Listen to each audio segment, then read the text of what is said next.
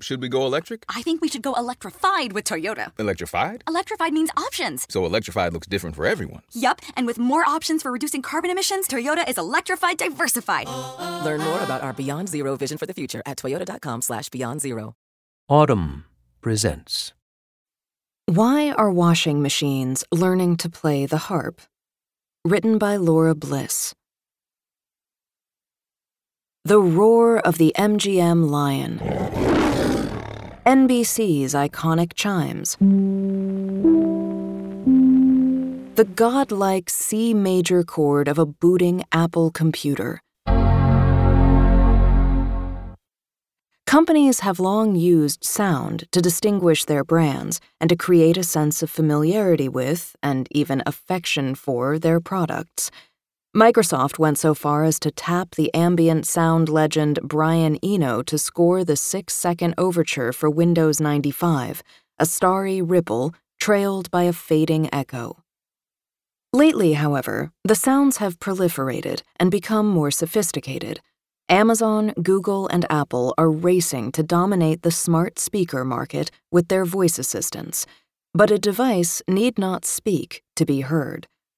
No longer do household machines merely bing or plink or blamp as they might have in a previous era when such alerts simply indicated that the clothes were dry or the coffee was brewed. Now, the machines play snippets of music. In search of ever more tailored accompaniment, companies have turned to experts such as Audrey Arbeeny, the CEO of AudioBrain, which composes notifications for devices and machinery, among many other audio branding pursuits. If you've heard the startup pongs of an IBM ThinkPad or the whispery greeting of Xbox 360, you know her work. We don't make noise, Arbeeny told me. We create a holistic experience that brings about better well being. You may be skeptical that an electronic jingle, however holistic, can make doing the dishes a life affirming endeavor, or even one that might bind you emotionally to your dishwasher. But companies are betting otherwise, and not entirely without reason. Human beings have always relied on sound to interpret stimuli. A good crackle is a sure sign that wood is burning well. The hiss of cooking meat might be the original branded audio experience. Pre digital machines offered their own audio cues. Clocks ticked, camera shutters clicked. The noises may not have been intentional, but they let us know that stuff was working. An early example of a device that communicated data through sound was the Geiger counter. Invented in 1908 to measure ionizing radiation, it makes an audible snap to signal the presence of alpha, beta, or gamma particles. Viewers of HBO's Chernobyl will understand why this is useful. The person operating the device can simultaneously observe the surroundings for visual cues of radiation. Decades later, a researcher at Lawrence Livermore National Laboratory studying machine interfaces popularized a term for sounds that act as vessels for easily recognizable information earcon, like an icon, but oral instead of visual. In the 1950s and 60s, advances by Japanese manufacturers in piezoelectric technology squeezing crystals between metal plates to generate energy, helped usher bleeps into the consumer market. One of the first musical notifications by a household machine was inspired by the Prohibition era lyric How Dry I Am, featured in the 1952 Westinghouse D5 dryer. By the 1980s, Kitchen appliances around the globe were emitting monophonic beeps to alert us to the progress of our coffee, dishes, and laundry. So, too, were in home smoke detectors, digital watches, and a host of other new devices. The digital revolution and the shrinking size and cost of computer chips means that consumer goods are now capable of playing MP3 quality audio files. Some of these sounds remain fairly plain You've perhaps heard an LG washing machine play a little ditty at startup. But the trend is toward more complicated compositions with loftier ambitions, and not only for household appliances, but for automobiles, credit card readers, food delivery robots. At AudioBrain's creamsicle colored offices in Manhattan, I listened to some of Arbeeny's recent work for Whirlpool. One machine, the Whirlpool Smart All in One Washer and Dryer, is designed to complete full loads in a single machine. Arbeeny was tasked with composing sounds that would amplify Whirlpool's Everyday Care campaign, a marketing scheme intended to evoke feelings of familial tenderness and acts of love, because nothing says love like laundry. To suggest an intimate touch, Arbeeny recorded fingertips drumming on denim. The washer's startup theme is a bubbly harp melody. Another product, the KitchenAid Smart Oven Plus, is geared toward any cook looking to unlock their creativity. When starting up, it plays a trill of custom made kalimba. The tick of its digitized timer is reminiscent of a clicking spoon. Arbeeny contrasts the layered polyphonic compositions she's created for these appliances with the grating bleeps of microwaves past. They're softer, for one, and more personal. It makes you feel like there's a human playing that harp for you, plucked by human hands, she said. Inside the conference room where we sat, we could hear an air conditioner groan. And it doesn't sound like that, she added. The sounds are still intended to be functional.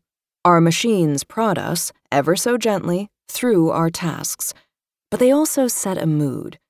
The person washing socks becomes the hero in a domestic drama, Brandon Satanek, the global senior manager of product and digital user experience design at Whirlpool, told me.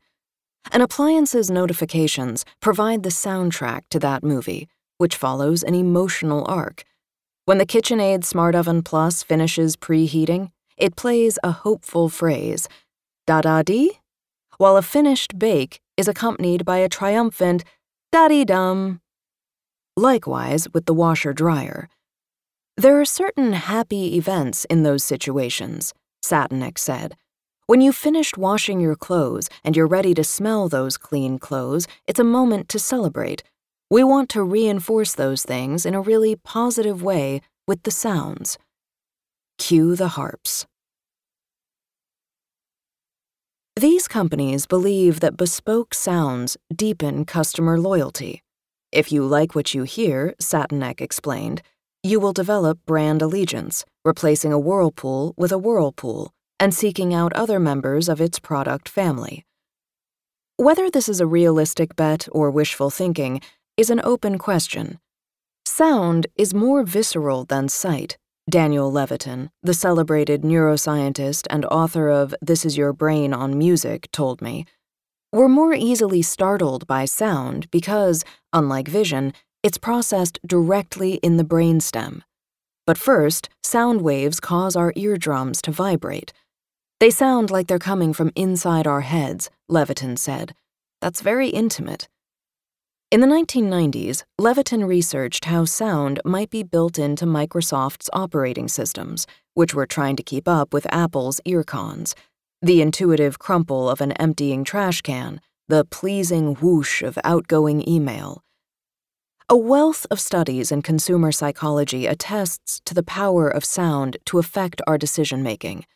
In one famous experiment from the 90s, British wine shoppers bought five times as many French bottles as German bottles when French accordions played in the store. When an Oompah band sounded, German wine outsold the French. Still, other studies have suggested that slot machine noises, often high pitched and in major keys, can nudge gamblers to keep playing and can even encourage riskier bets. A kitchen isn't a casino, however. Can a well considered score really make consumers more likely to buy a Whirlpool over a GE? Will the sock washer still feel heroic the 50th time he runs the machine, or merely annoyed?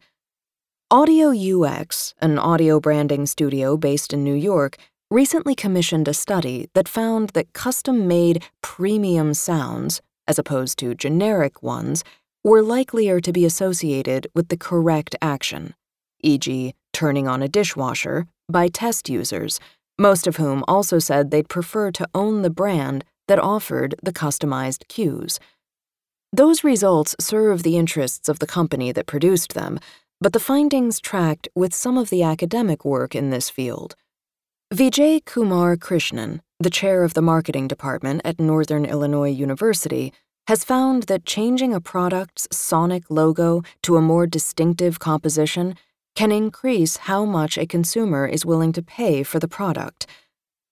But specialized sounds for household goods must be in keeping with a customer's expectations for them, the academics warned. Too many audible flourishes from an oven, an appliance that doesn't usually make much noise, could stand out in a bad way.